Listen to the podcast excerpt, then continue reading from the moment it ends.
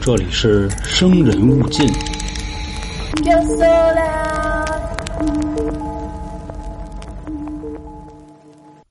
如果说给你一份工作，工资很高，但是可能会很危险，这个危险不仅是身体，还有可能对你的心灵也造成伤害，那么你还会选择去吗？大家好，这里是由春点为您带来的《生人勿近》，我是咱们的都市传说叙述员黄黄。一直喜欢这种灵异啊、恐怖这一类的小伙伴，应该还记得，在今年上半年，我记得啊，火了一个动物园怪谈。其实这一类的内容啊，在我看很像是那种大号的海龟汤。其实海龟汤的内容我们已经开始做了，相信不少的小伙伴都已经听过了。随之而来的呢，也有很多的小伙伴说了啊，能不能你们也试着做一回怪谈？相比海龟汤来说啊，它的时长更久，结构呢也相对复杂，所以我觉得还是海龟汤的形式做成多人节目，这样听起来呢有那种轻松愉快的感觉。咱们一直说嘛，春点啊，生人勿近只是其中的一张专辑。虽然说它的方向是这种偏灵异啊、恐惧案件等等，但是还是希望能给大家带来快乐。而今天的这期节目呢，恰巧就是一期规则怪谈，而且这个规则怪谈啊，要比动物园规则怪谈还要早。其实做我们这类节目的人呢，大多数都是使个梯子到外面去看一看。当然不是说咱们的故事不精彩啊，我多次也曾说过，要说这种神鬼故事，我一直觉得咱们比较牛逼。就光一本《聊斋》就能给他们说懵了，但是呢，由于国内的一些审核机制啊比较复杂，很多的东西说不了，所以有的时候我们只能啊使用一下外面。今天要给大家讲的这则怪谈呢，也是来自国外著名的那个网站 Reddit，上面有一个板块，您就可以理解为啊，Reddit 是一贴吧，其中的某一个贴吧叫什么名字呢？No Sleep，咱翻译过来啊就是睡不着觉。我记得当时好像是在一八年还是一几年的时候啊，反正总之很早，有一个网友上传了这么一则故事，叫《保姆指南》。传了没几天之后啊，立马就火遍全网，大家都在说啊，我操，这个事儿怎么怎么回事，怎么怎么回事。那今天呢，就分享给各位。其实国内有一版翻译啊，但是我觉得比较严肃了，听起来呢不太好懂，所以我还是用咱们春点自己的方式给大家讲讲。下面呢，我将用第一人称的方式带大家进入这则规则怪谈。各位也想一想，这些规则到底背后指向了什么呢？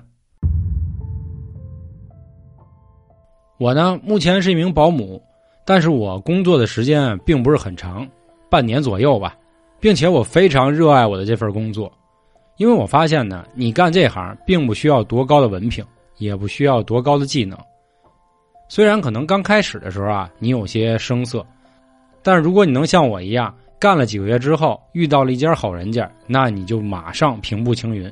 前阵子我在一个小镇上给一个有钱的年轻夫妇在周五的晚上看了他们家孩子两个小时，当时啊他就付给我两百美元，你知道这个钱啊非常的多。从这一单买卖之后呢，又陆续的有很多人都开始找我。住在这片区里的夫妇呢都非常有钱。他们的房子要比我的大上五倍之多，而他们选择的工作对我来说又简直太简单，基本上都是在周末去看一看他们的孩子，短的只需要个把小时，长的顶多过夜而已。其实有一种说法啊，孩子是夫妻之间的绊脚石，因为有了孩子之后呢，就很少能得到二人世界，在一周紧张的工作之后，他们很需要周末去放松一下，喝点酒，跳跳舞。甚至开个房激情一下，但如果在自己家里有孩子就不太方便了，而这个时候我的作用也就发挥出来了。毕竟我呢年轻善良，和他们的小孩总能打成一片，所以这附近很多的夫妻啊都会找到我，并且还开出非常高额的价钱。这不，我最近又接了一个大单，这对年轻夫妇说了能不能在他们的豪宅里过夜，想帮忙看看他七岁的女儿，我很欣然的就答应了。毕竟这种工作对于我来说轻车熟路，但是当天晚上我经历了什么，我至今还是没有想明白。那么把时间倒回到前几天，当时啊，我开着我那辆吉普车走了一条从未见过的私人道路，因为他们豪宅的入口是藏在这片森林里。穿过森林之后，又走了一些陡峭的山路，大约十分钟，这座房子终于映入我的眼帘。和之前我去过的所有豪宅相比。这间才真的能算得上是豪宅，甚至可以说啊，是我目前见到过最优雅、最漂亮的建筑了。它是一个大型的维多利亚风格的豪宅，上面深棕色的砖头和整个的森林看起来非常的融洽。我把车停到了旁边，走到了他的门前，敲了几下木质的大门。几秒钟之后，一位年约三十多岁的美丽女性开门了。她说：“你好，我叫柯林斯。”接下来，他又把他的先生叫了下来，同样三十多岁，并且非常帅气。他的手里还牵着一个可爱的小女孩。但此时我发现啊，这对夫妻的面目表情看起来很是焦虑，尽管他们藏得很深，但是我依旧可以看得出他们眉眼之间的不安。他们两个人可能是为了照顾他七岁的小孩，极度的劳累和疲倦了吧？他们今天晚上必须要好好释放一下，过一过二人世界了。简单的交涉之后，在柯林斯夫妇离开之前，太太交给了我几张文件，并且嘱咐我说。这是今天晚上你在这里过夜的指南，他还特意强调我说你一定要好好的阅读，这些非常重要。随后，他们开着自己的豪华大奔就走了。我在和他们道别之后，就关上了身后的大门。当时我简单的拿出那几张文件看了看，随后就塞到了我口袋里。我琢磨着一会儿再说呗，毕竟我去别人家也遇到过相应的嘱咐。柯林斯夫妇的女儿呢，叫沙曼莎。她是一个非常善良、非常可爱的小女孩，我基本上就在第一时间就喜欢上她。接下来的几个小时里，我们俩也一起欢快的打游戏、看电视。在我们看完第五集《少年悍将》之后呢，我发现到天色已经渐渐晚了。随后我就问他是不是该睡觉了，他耸耸肩，并没有给我直面的回答。这个时候我想起来了，哦，太太给了我一张指南。我当时抽出那张纸啊，快速的开始看。上面写着：“我的女儿要在晚上八点以前上床睡觉。”紧接着我一看时间，此时已经七点四十五了。来吧，到了你该上床睡觉的时间了。我一边说着，一边从沙发抱起了他。在给他安顿好之后，从他的房间马上要离开时，他说了一句话：“在你离开之前，千万不要忘记锁上我的房门。”当时他这么说，我非常的疑惑。我问他。如果我把你的门锁上了，那么你晚上要上厕所的时候怎么办呢？而这个时候，沙曼莎耸了耸肩，又跟我说：“我没办法呀，我妈一直都是这样。她说是为了保护我和保护她自己。这是因为我不知道我睡着以后到底会发生什么。听说我总是想离开这间房间，而且会干出一些什么很糟的事情。我当时听到她说的这些话，脑子有点懵。这个时候他又说。”我的妈妈好像给你留过一张指南，你记得一定要好好看啊！锁上我的房门也是其中一条哦。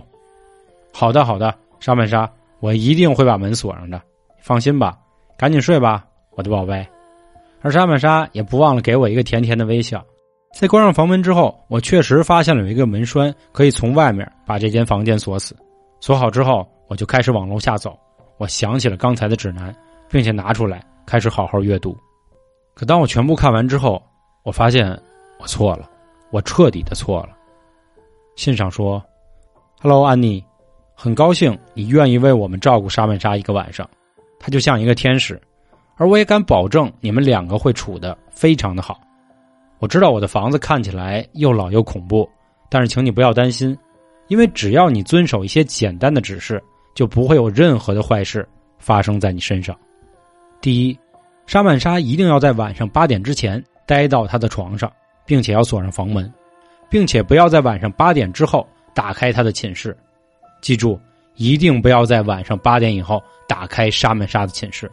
他会试图用各种方式说服你打开房门，会哭，会闹，甚至威胁你，直到让你放弃为止。但是不要听他的话，只要房门紧闭，他就没有办法伤害到你。第二。请在晚上八点半到九点半之间，确保自己待在开着灯的客厅里。大概在晚上的这个时间，你或许会从沙曼莎的房间或房子的其他地方听到刮擦或者是咆哮的声音。但只要你留在客厅，这些声音没什么好担心的。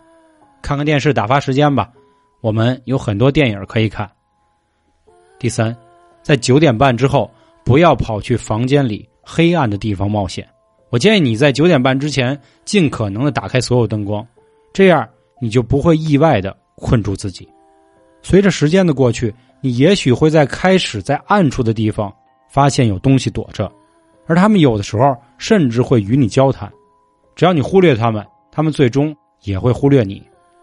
你也可能偶尔会看到一对黄色猫眼从黑暗中盯着你，但是记住，不要盯着他们超过三十秒。第四，在晚上十点左右，也许你会开始听到好几个人在下面的地下室来回走动，但请不要担心，因为只要你远离那间地下室，他们是不会影响你的。那接下来我可能说的你会觉得不可思议，因为在这段时间里，你会有很强烈的欲望。想要去走进地下室，但是如果这类事情真的发生了，那你记得去厨房喝一杯冰的鲜牛奶吧，因为这一般对你来说非常有用。一般来说，这样的想法会在十分钟之后退去。那么，如果仍然还存在你的脑海中，并且你也没有办法控制的时候，请记得给我们打电话，我们会告诉你应该如何去做。第五。当时间接近到十点半的时候，你可能会听到某个东西在楼上的走廊来回跑动。这段时间务必留在一楼，你不用去担心沙曼莎，只要你锁好了他的房间，他是无法接触到他的。那么，如果你开始听见他走下楼的话，一定要记住把自己锁在一楼的浴室里，别忘了开灯。他会不停的敲击浴室的门，并且为了引诱你为他打开浴室门，进而去冒充与你亲近的人。比如你的爸爸或者妈妈，无论他对你说了什么，无论他听起来像谁，都不要开门。差不多五分钟之后，他就会走开。但不过记得确认他确实已经不在浴室的门口了。那么接下来这第六点非常重要：这一晚你会睡在我们楼上的客房里，在上床之前，请确保你在门外留下一盘生的牛排，并且旁边留下一杯鲜奶。这些东西都在厨房里有。同时留上一张纸条，请用红色的墨水写上 “Mark me” 这样的字，并且留在生肉的盘子上。当然，晚上的时候，也许你会醒来，注意到某个东西正在你房间的角落，请务必克制住自己，尽可能的避免去注视那个像人一样的形状。当然，我建议你可以戴上耳塞，这样你就不会听到他在那儿喃喃自语了。此外，还有几条你在晚上应该遵守的一些规则，当然，这只是为了确保没有任何的坏事发生。规则一：如果家中的电话在晚间任何时候响起，无论它响多久、响多大声绝对不要接起它。如果我们需要与你联络，我的先生会拨通你的手机。规则二：在晚上的任何时候，你感到有东西在拍你的肩膀时，不要回头，在你进行下一个动作之前。至少要保持三十秒以上。第三，不要在八点以后吃肉，他们可能会将视之为威胁，甚至可能会攻击你。我再一次感谢你，安妮。如果你遭遇到任何的麻烦或者任何的问题，请随时给我打电话，或者给我的先生打电话。在通话之后，如果出现了一位非常低沉的男性嗓音回答的话，请务必立即挂断，并且尝试重新联系我们。最后，在整个晚上，你也许会听到一只狗在这栋房子里的某处发出呜呜的声音。你不要去找它，因为我们从来没有养过狗。在我写下这些东西的时候，已经是晚上的八点三十一分了，而咆哮声音也开始出现，像是从房间的某个角落发出来的。我以为沙曼莎在前几分钟的尖叫已经是非常糟糕的了，然而，更加糟糕。以上啊，就是这个保姆指南的规则怪谈了。不知道各位听的时候什么感觉？这个有啥说啥。我目前做节目这么久了，这应该是我听到，我个人认为啊，还是挺恐怖的。因为之前关于动物园那怪谈我也看过，但是我觉得和这个比起来啊，真的没这劲儿大。因为之前我也做过很多关于凶宅的故事。那今天我想留一个比较相对开放式的结尾啊，毕竟这类规则怪谈啊，大家一起去讨论啊。更有这个感觉，它不像海龟汤，我们当时就可以去公布答案。其实我还挺好奇啊，各位春卷对于安妮这一晚上的保姆规则啊作何感想？这间房子里到底又出现过什么内容呢？也希望大家可以踊跃的留言。另外，别太害怕啊，咱们台的风格还是偏娱乐性的，本着这个开心第一的原则。另外啊，您还有什么想继续再深入讨论的，也欢迎您关注我们的微信公众号“春点”，里面还有更多的科技和狠活。另外还有一些小伙伴啊说有好多听不到的，这个微信公众号也是这把钥匙的所在。那关于今天这个欧美规则怪谈保姆指南，就和大家分享到这里。感谢各位的收听，我是咱们的都市叙述员黄黄，咱们下周见，拜拜。